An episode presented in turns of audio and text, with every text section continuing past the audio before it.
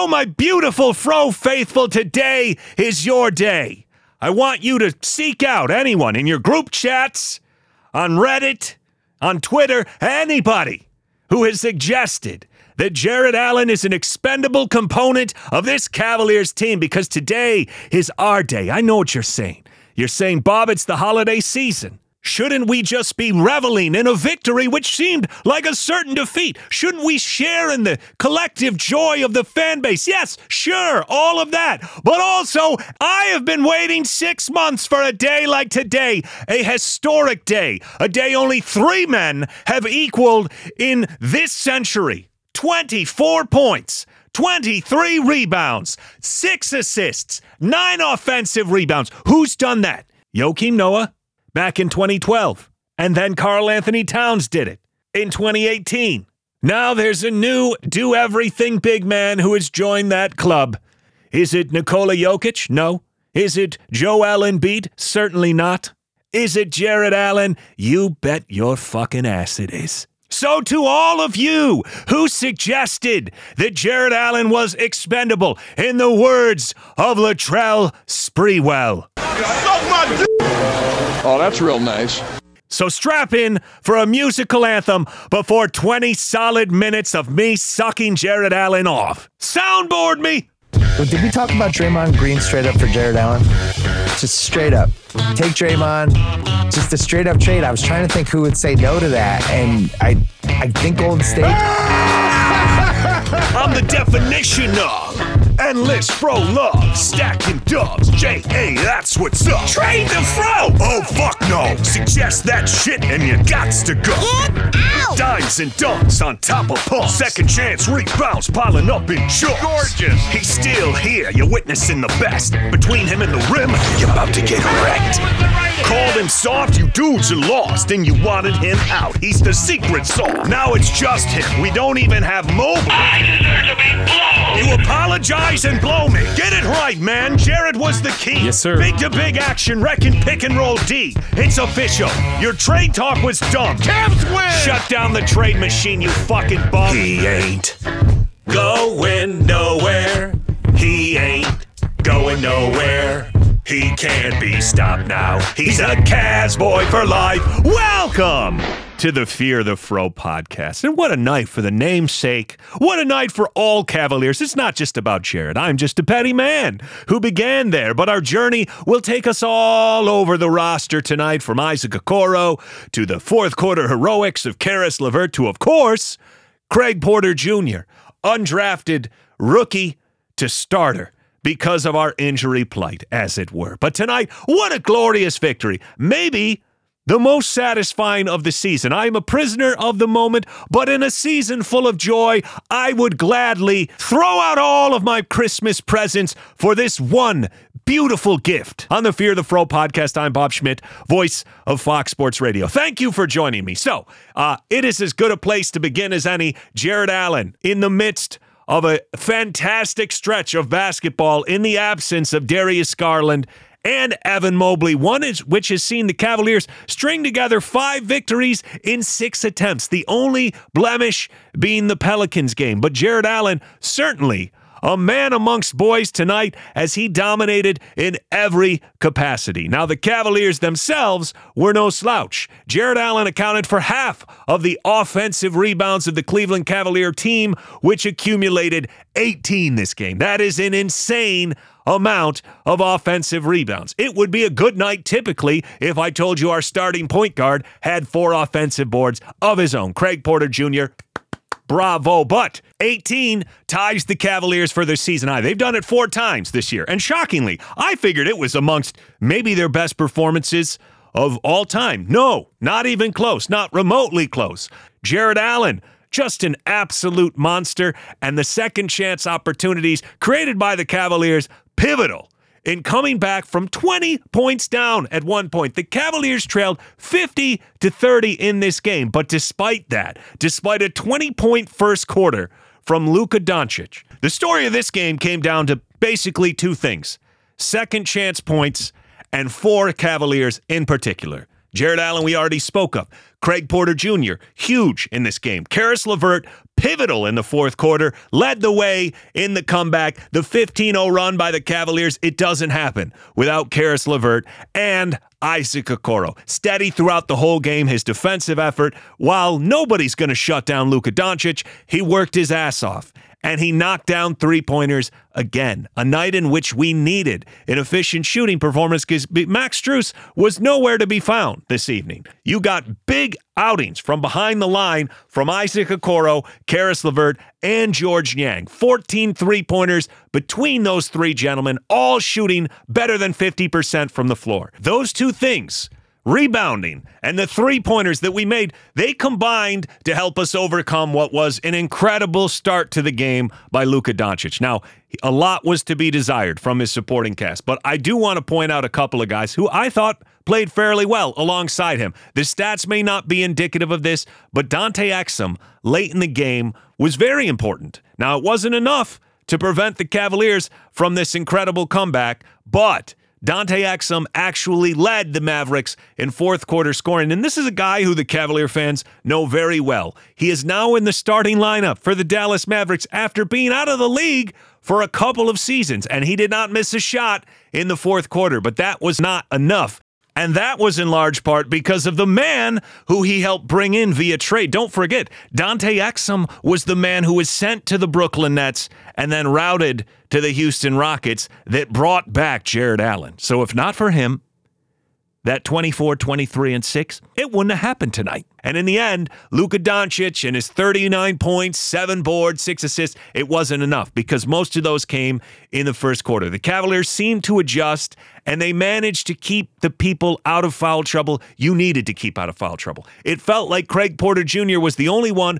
who got sat down after committing a fourth foul late in the third quarter, and they needed to preserve him because he was absolutely incredible. Maybe 1A, 1B with Jarrett Allen to begin this game. Allen came out of the gates fast. By halftime, he'd already had a serviceable line for an entire game 12 points and seven boards, but it didn't end there. And now, for the second time in this stretch of games, Jarrett Allen has eclipsed 20 points. He did it when the string began without Darius Garland against Atlanta. And now, in these six games, 18 points, 13 rebounds, four assists, while shooting over 66% from the line. He is playing phenomenally well. And we talk about this all the time. Can we get by without him? I love Mobley as much as the next guy. The guy has been an Iron Man. But without Jarrett Allen, how do you think this stretch would be going? With only one big man who is now shelved for the next six to eight weeks, how do you think we would be doing? And here's some stats coming into the night. This does, doesn't reflect today, so they may be even better after this. But over the previous five games before this one, Jarrett Allen led the league in paint touches, and he was fourth in front court touches. Do you know who was first? Max Strus. Jarrett Allen in this stretch has been playing incredibly well. He had a less efficient night tonight in terms of his shooting from the floor, but coming into the evening, the previous five games, he was shooting over 71% from the field. So in this six game stretch, Jarrett Allen has been absolutely unbelievable. And with the games we have on the horizon, I mean, he will be tested in this next game against the Milwaukee Bucks. But then we've got a runway as a Cavaliers team for some victories because it gets especially light. A back to back against the Wizards on the horizon, followed by the Spurs. We could stack some wins. And right now, the Cleveland Cavaliers sit at sixth in the Eastern Conference, just ahead of, you guessed it, Knicks all day, every day, from the day I was born to the day I die. The New York Knicks sitting in the play in, a half a game back on us. So we can make some noise here. This is our chance to eclipse the Orlando Magic, who are just a half game back on both of them and the Heat. We could be the fourth seed in a matter of days. Now, I've spent the better part of the last three weeks traveling for work. I got Christmas parties and stuff. And during that stretch, all of these terrible things happened. Yes, I have podcasted. I ranted about Donovan Mitchell, but in general, you didn't really get to witness my whole emotional journey from uh, despondency to uh, excitement to see some of these bench guys to now just elation to be without Donovan Mitchell as well as the other two guys, it's ridiculous to think the only member of the core four who's there is Jarrett Allen, and yet the offense looks so good at times. Look at all the guys who are not typical hubs in the offense.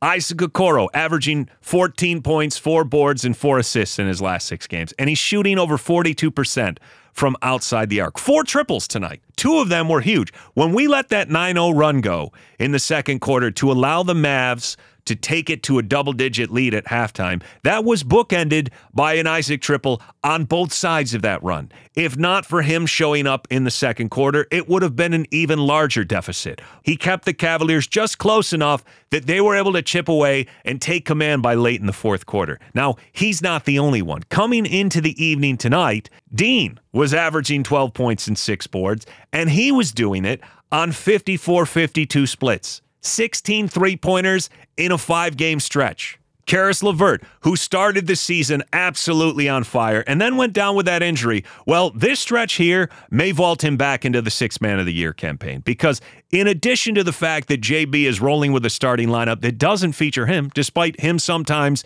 being our most productive scorer, that is three times in these six games in which Caris LeVert has topped 20 points. And he is averaging 19, 5, and 3 on, again, 42% from beyond the arc. That's three guys all at that wing position, all chipping in multiple three pointers, 16 threes from Caris LeVert, 11 threes from Isaac Okoro, and 17 from Dean Wade. Now to Craig Porter Jr. Okay, so he's not the three point sniper that these other guys were tonight, but good God, did he run the offense well in the early portion of this game? Late in the third quarter, when we subbed him out after that fourth foul with about four minutes left, I was praying that he would get back into the game soon, and they checked him in. You could tell that JB felt the same way because we didn't even make it to the end of the third before they inserted him back in the lineup. And coming out at halftime, there was nobody who had more energy than Craig Porter Jr. He was on Luka for part of it. He was generating steals.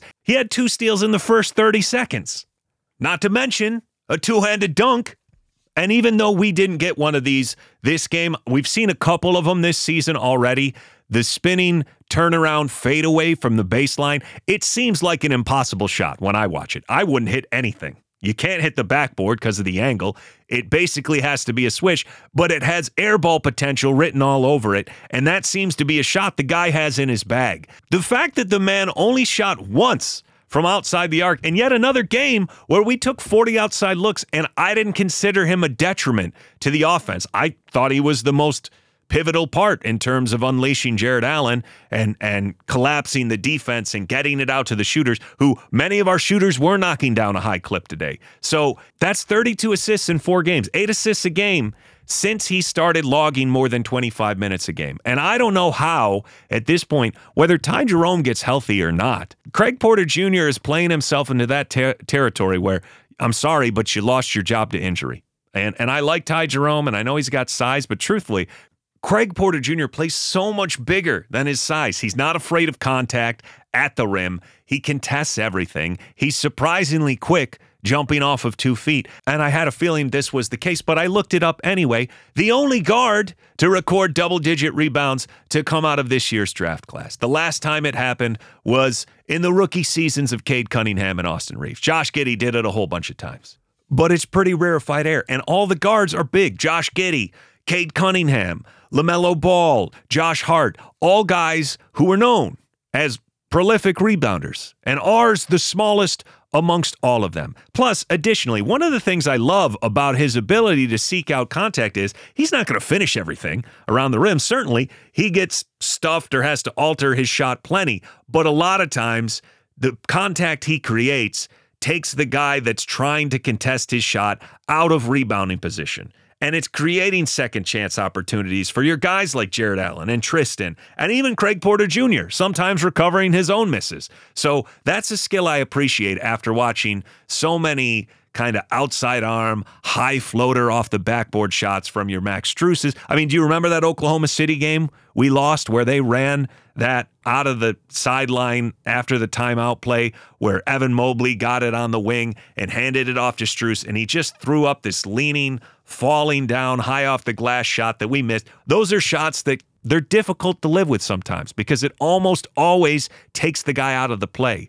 And the way that Craig Porter Jr. goes at the rim, a lot of times it keeps him in the play, even if he misses the shot. So I loved his game tonight. And the stat line is, of course, absurd. On a counting stats basis, this would be the kind of fantasy line I would die for if I had a big team because multiple steals, double digit rebounds, seven assists to lead the team. Incredible outing for Craig Porter Jr. That one two punch of Caris LeVert and his scoring late in the game, and then all the creation, all the ancillary contributions from Craig Porter Jr. You combine those two guys, if you could tell me that I'm going to get nearly 40 points, 10 rebounds, 15 assists from my two primary ball handlers, I would take that. I would take that in a heartbeat. And six triples from Caris LeVert more than makes up for the fact that we didn't get one from Craig Porter Jr. tonight. And can we acknowledge the fact that Caris LeVert could not miss from the left elbow every time he got the ball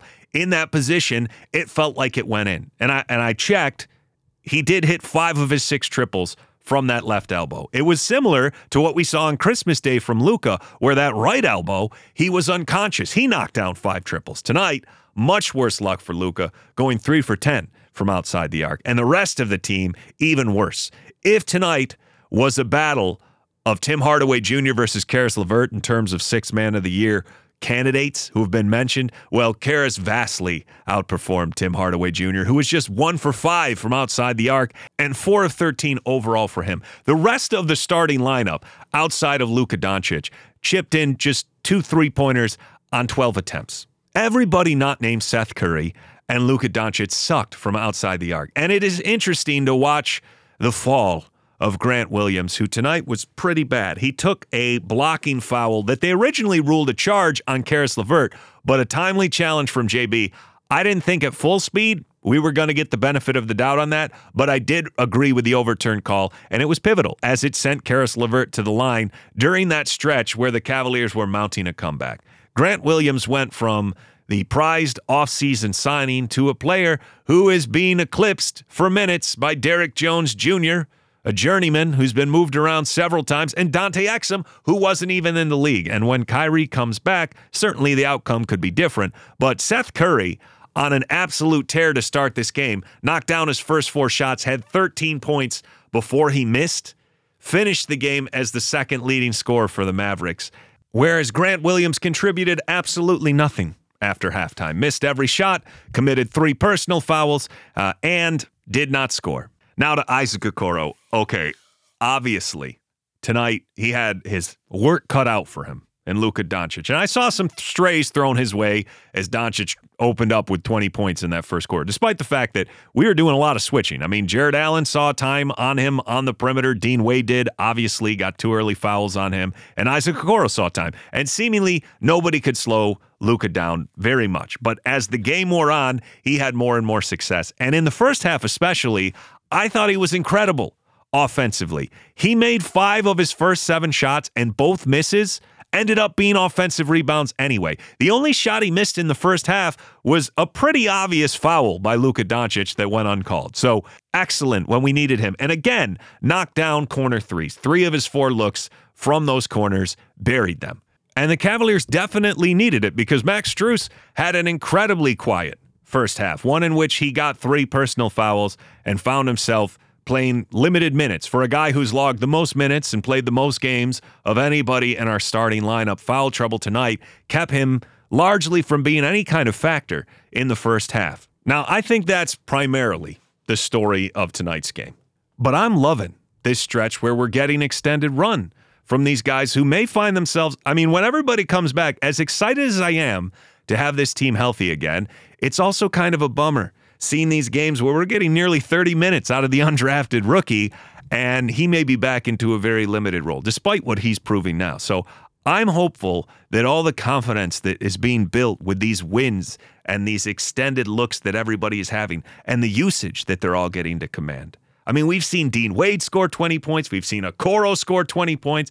We nearly got a five by four for Craig Porter Jr. If only he could have got a couple more steals. And LeVert looking much more like the LeVert of the early season. I hope that it carries over when we're fully healthy and we start to string together a very productive second half of the season. But as it sits now, the Cavaliers 8 and 4 in this month, they're looking like they could match their record from last season or outdo it. Last year in December, the Cavs were 9 and 6. This year they're 8 and 4. So, even if you think we're going to lose this Milwaukee game, Toronto is after that, then a back to back in January with the Wizards, followed by the Spurs. It's a good stretch of games for the Cavaliers to notch some victories. And this is all despite the fact that if you look at our starting lineup, this is a more macro look at, at the team as a whole. Almost our whole starting lineup has played less than they did last year. Last year, 30 games before the new year for Garland. This year, he's only going to have 20 on worse splits.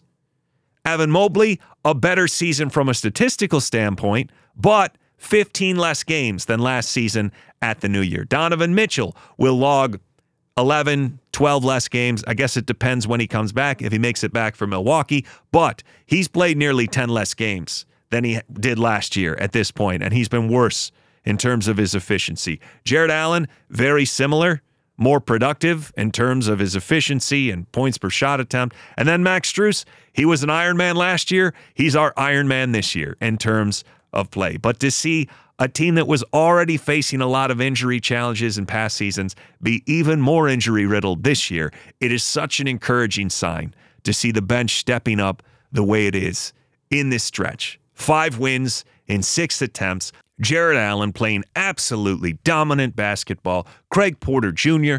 inching his way further up the ladder, the rookie ladder. Soon he will be a top five candidate, might even make an all NBA rookie team.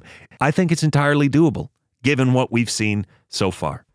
So, next up, the Milwaukee Bucks. We'll do another podcast then. I'm back in my home studio. A lot of traveling for Christmas. Thank you for bearing with me. And thank you to everybody who checked out the, uh, well, what was just me bitching and moaning about Donovan Mitchell trade rumors.